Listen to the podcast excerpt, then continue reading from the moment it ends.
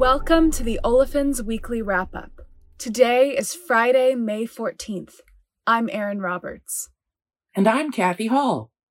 And together we bring you the IHS Markit podcast that reviews the top events moving the ethylene and propylene markets over the past week. The design of this podcast is to complement the content from the North America Light Olefins Weekly service, otherwise known as the NALO Weekly.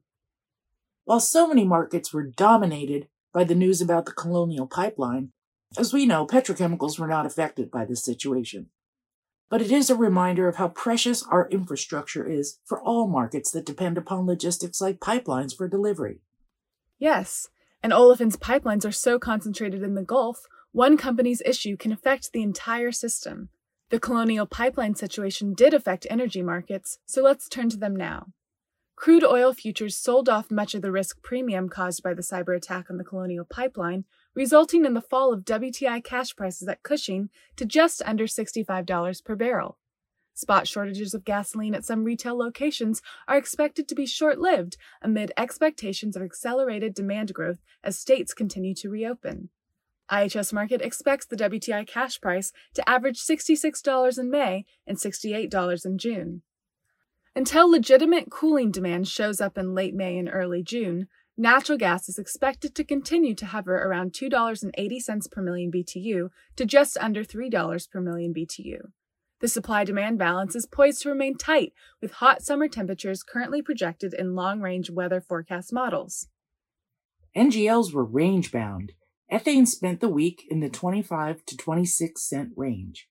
Propane started the week at 80 cents eased to 78 cents by Wednesday, and then rebounded to 79 and three quarter cent by Thursday afternoon. The ethylene spot market was active this week, with trades totaling 82 million pounds completed at the Texas and Louisiana hubs. Overall, ethylene spot prices maintained a downward trend, with deals completed at 33 to 43 cents per pound for May delivery and 33 to 35 cents per pound for June delivery. On the cost side, the weighted average cash cost was moderately lower this week, driven by lower costs across all feeds except for gas oil.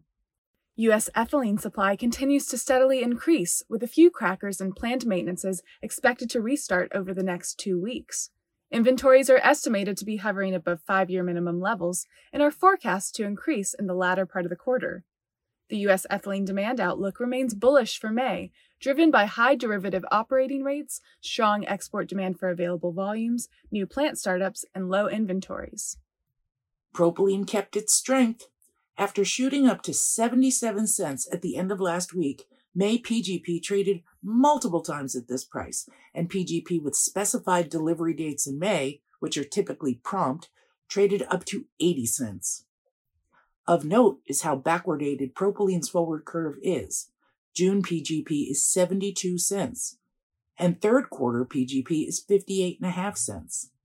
FCC turnaround season has been completed, and the summer driving season is now upon us. There's been no other operational news to report. The ethylene price forecast changed this week, but propylene's did not. If you want to find out more, you can read the respective sections of the NALO Weekly. We'll be taking a break from this format for the next three weeks. Tune in to hear special topic episodes with colleagues from C4s and Elastomers, as well as our auto group. And with that, I'll go ahead and wrap up the wrap up.